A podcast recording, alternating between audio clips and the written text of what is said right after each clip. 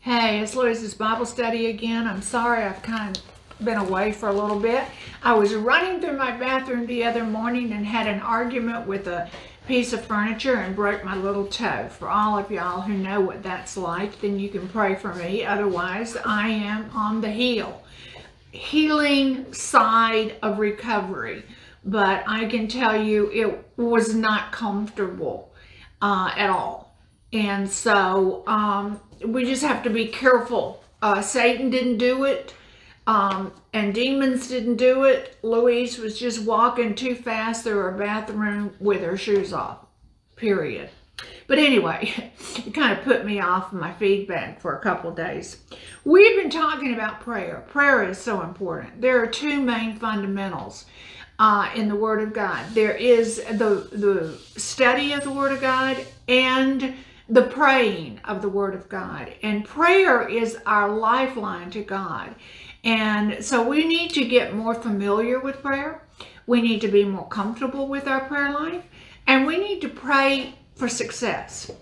And I think those are some things we need to talk about today. I want to address a few of them. But there are some grounds for prayer that Jesus has given to us, that God has given to us. He has a lot to say about it.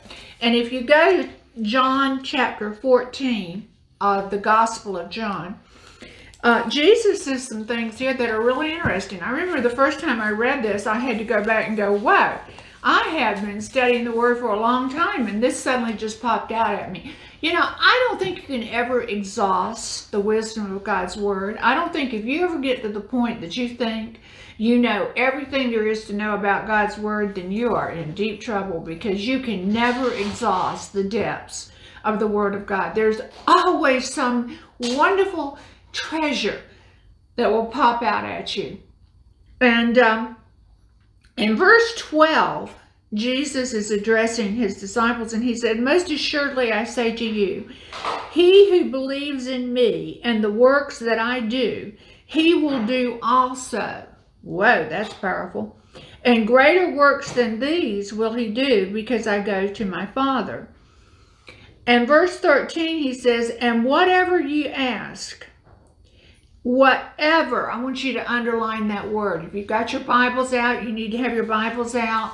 You need to, you always need to study with the word in front of you. And it says, and whatever you ask in my name, that I will do, that the Father may be glorified in the Son. If you ask anything in my name, I will do it. And there are some wonderful truths here that we need to go back over. First off, he says, whatever you ask in my name, that I will do. Wow. So the first thing, number one, is we have to do the asking. You know, we have become so passive in this generation of Christians. And I don't know if it's just this generation. Actually, I grew up in a Christian home, but prayer was never a predominant factor in our home. It never was. Um, we went to church and we had faith without power. And I don't think we ever prayed expecting a real answer. That just wasn't, that was a ritual, that was a process but it wasn't really something that we expected and we really didn't go to, to God in prayer for much of anything. We just kind of slid along, uh, just expecting whatever happened, happened and God was in control and therefore, you know, it must have been his will that uh, the house burned down and the children got sick and yada, yada, yada. And we never really learned anything that I know of uh, about the word, but we made it to Sunday school and church. We made it on Wednesday nights and we made it on Sunday nights. And I love church. As a child, I can remember there, I was thinking about the other day, looking up at the stained glass window of Jesus with his hands out. I love that. I just love that. I remember looking at it thinking, wow, that is so awesome. But you know what? It's really sad when you grow up and that's about all that you can take away from your experience in church other than the fact that you loved Easter and Christmas and you got to wear new cute clothes and blah, blah, blah. And, you know, but, but when you're talking about learning something, no, that was just not a process we were involved in. And um, So when I first read this, the, the first thing that stuck out to me was whatever you ask. Okay, I want you to take that word ask and we're going to look at it. And it's really interesting because in Matthew 7 7 through 8, Jesus says, For everyone that asketh receiveth, and he that seeketh findeth, and to him that knocketh it shall be opened. And I want you to take your pencils and go back and look and say, Ask, seek, and knock write the words out, ask, seek, and knock. And the first letter of each one of those, A-S-K, spells ask. You know, I just love it. I just love this. It's like putting a wonderful, exciting puzzle together. And I don't think God puts anything in his word just by, oh, well, that just happened to come out that way. And I think it's wonderful because he says here, ask, seek, knock, and the word spells first letter of each one, A-S-K. Asking is your part.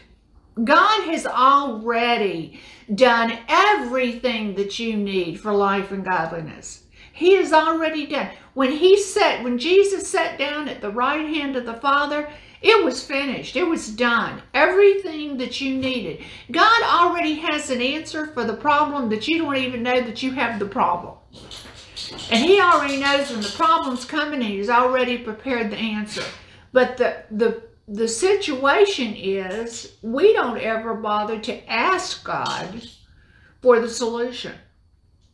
And I think that the important thing of asking is recognizing in asking, you humble yourself enough to, to say, basically, I can't do this.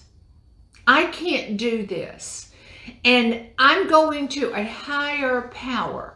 I'm going to the God of the universe. I'm going to the God that is my Father.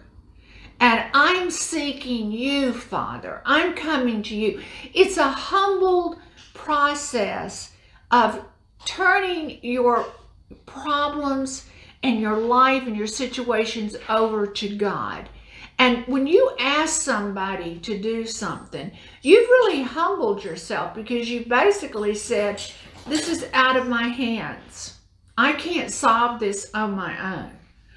And so it takes pride out of the picture. And I think pride stops us so often from going to God. You know, let me say something here that's going to shock some of you. Excuse me. The first promise that a sinner can legally claim through the death of Christ is that of forgiveness and cleansing from all sin. And if a sinner will truly repent and turn from sin to righteousness and get born again, he is immediately on praying grounds for anything else that God has promised to men. Now, if you're not born again, you're not in the family. If you're not in the family, you're not part of the inheritees. God is not obligated to do anything for you if you're not in his family. Now let's put this down where the rubber meets the road. For those of you who have children and even those who don't, I have a legal, not only a biological, a moral, but I have a legal obligation to take care of my children. It's my legal and moral obligation to clothe them, to feed them, to find them a place to sleep, to look after them, to meet their needs, and to be there for them. It is not my legal, moral obligation to take care of my neighbor's children. And if I should do that, it's by grace but it is not something that is owed them. It is not something they can reach out and expect because they're not part of my family. Okay? So what we're saying here is this. If you're not a believer, if you've not been born into the family of God, you have no legal right to approach God in prayer for anything outside of forgiveness for your sins and salvation for your soul, for your spirit. And once you're born again into the kingdom of God, you become automatically in line, in the family, and in the presence of God. And you have a right to approach your Father on His word, on the grounds of His promises, for anything that you have need of. Doesn't matter if you've just been born for five minutes or you've been born for 30 years. Everybody has the same grounds to approach the Father on. So it is our right as children to come to God and expect an answer. Well, then some people are saying, yeah, but Louise, does God answer? Does he ever say no? Yeah, there are times when God's going to say no. Why? Because what you're asking him is contrary to his word. And anything that you ask has to be in the binds of his will. Okay? So you have to know what the will is in order to know what you legally can come to the Father and ask Him for. And if what you're asking is outside of His will, which is His Word, He is not obligated to answer that. There are other reasons that we don't get answers, but that's one of them. Uh, over here in Matthew 7, 9, and 11, Jesus says, if you then, if you then being evil know how to give good gifts unto your children, how much more shall your heavenly Father, which is in heaven, give good things to them that ask him? You see, there's that there's that asking him again, number one. And number two, what he's saying here is if your earthly father does good things for you, how much more do you think that your heavenly father is going to do for you? But I worked in jail, and I intend to go back one of these days. And for nine or ten years, I taught in the jail, and I, I, I, I learned a lot. I not only learned a lot about how to teach God's word and God's word, but I learned a lot about how people thought. One of the things that I ran up against was the contorted idea that so many people have by bad parents. I had girls who had been emotionally and physically molested and abused by their fathers. I heard stories that would make your hair curl. I saw sadness. I saw evil at its absolute utmost. And I saw what it does to people. And when I would say and talk about their Heavenly Father, it was like their faces shut down. And the reason their faces shut down was because the concept of a father was so foreign, so awful, so terrible, they couldn't possibly relate to God. So how do you break through that? How do you get past that? Because see, we carry a lot of garbage around. We carry a lot of our past into our present and into our future. And how do I get rid of that? How do I cleanse that out of me so I can have an understanding? I'm going to tell you how you do it. First off, Jesus says, I have come to show you the Father. He said, everything that I do is the will of my Father. Everything that I say is the will of my Father. Jesus did nothing but going around preaching, teaching, healing, and doing miracles and feeding and loving the lost. And his love was so great, so overwhelming. He showed the woman at the Samaritan woman at the well who basically said, I don't deserve forgiveness. And he said, Yeah, I know you've had five husbands. And I know the one you're living with right now is not your husband, but it doesn't matter because it's not about that. It's about me. It's about receiving me and my forgiveness and my love. He loved on the cross when he had been beaten and and and spit upon and everything that you could think of and had his clothes ripped off of him and was nails in his hand and he still looked down from the cross and said father forgive them for they know not what they're doing. You see that was from the mouth of the father too. You see the father has such tremendous love that he gave the most precious thing he had his only son to die for you and me. And we take that so lightly, but it wasn't a light thing that God did. It was the greatest gift that has ever been given to humanity.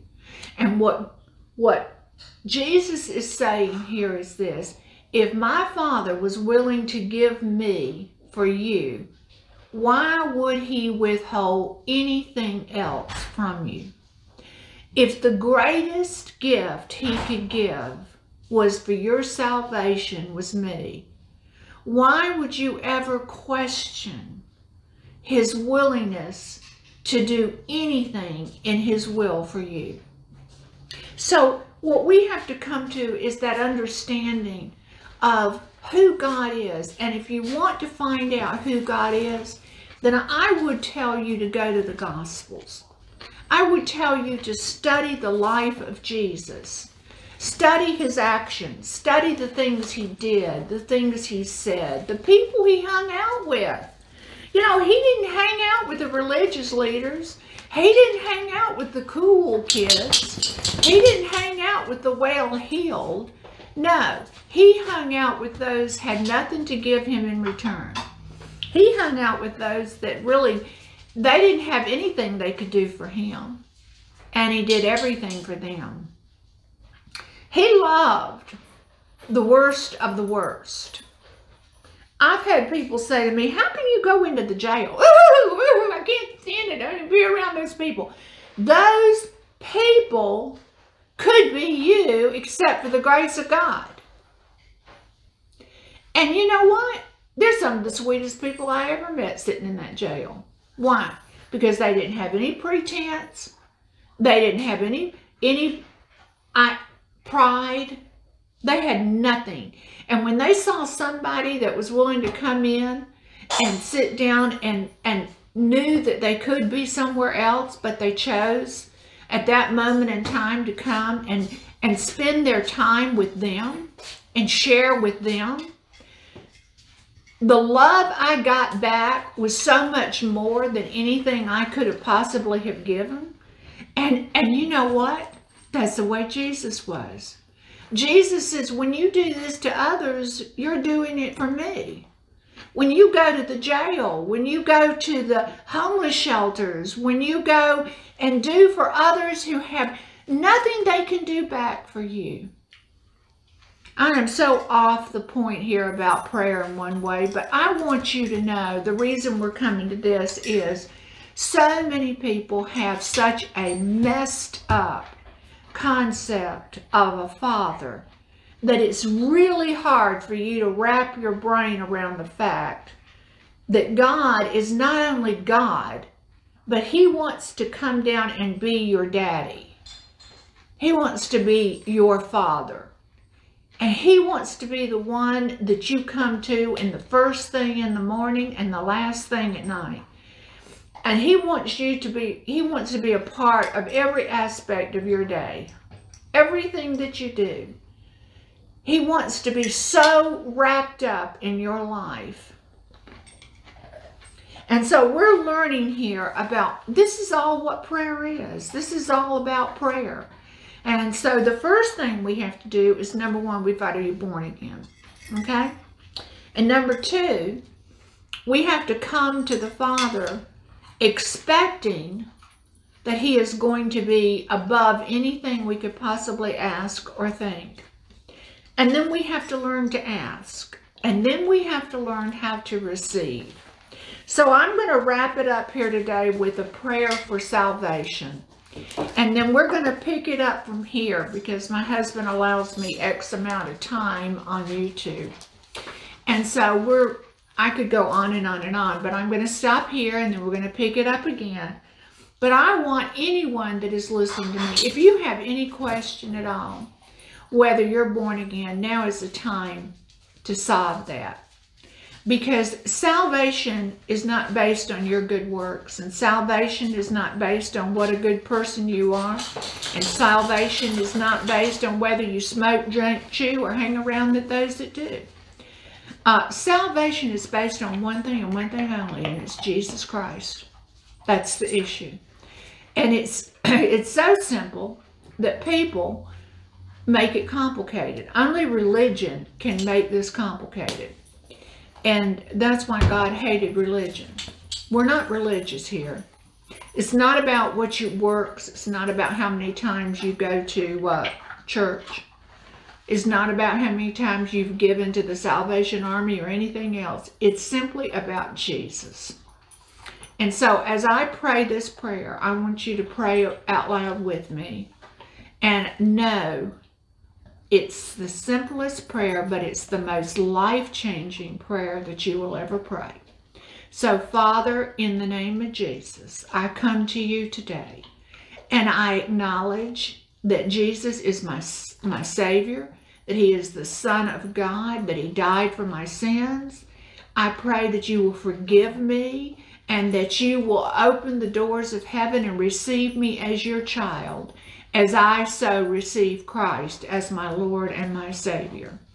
And the word says, Whatsoever you confess with your mouth and believe in your heart, it shall be done by the Father which is in heaven. And I know now that I am in the family of God. Thank you. If you prayed that, welcome to the family of God.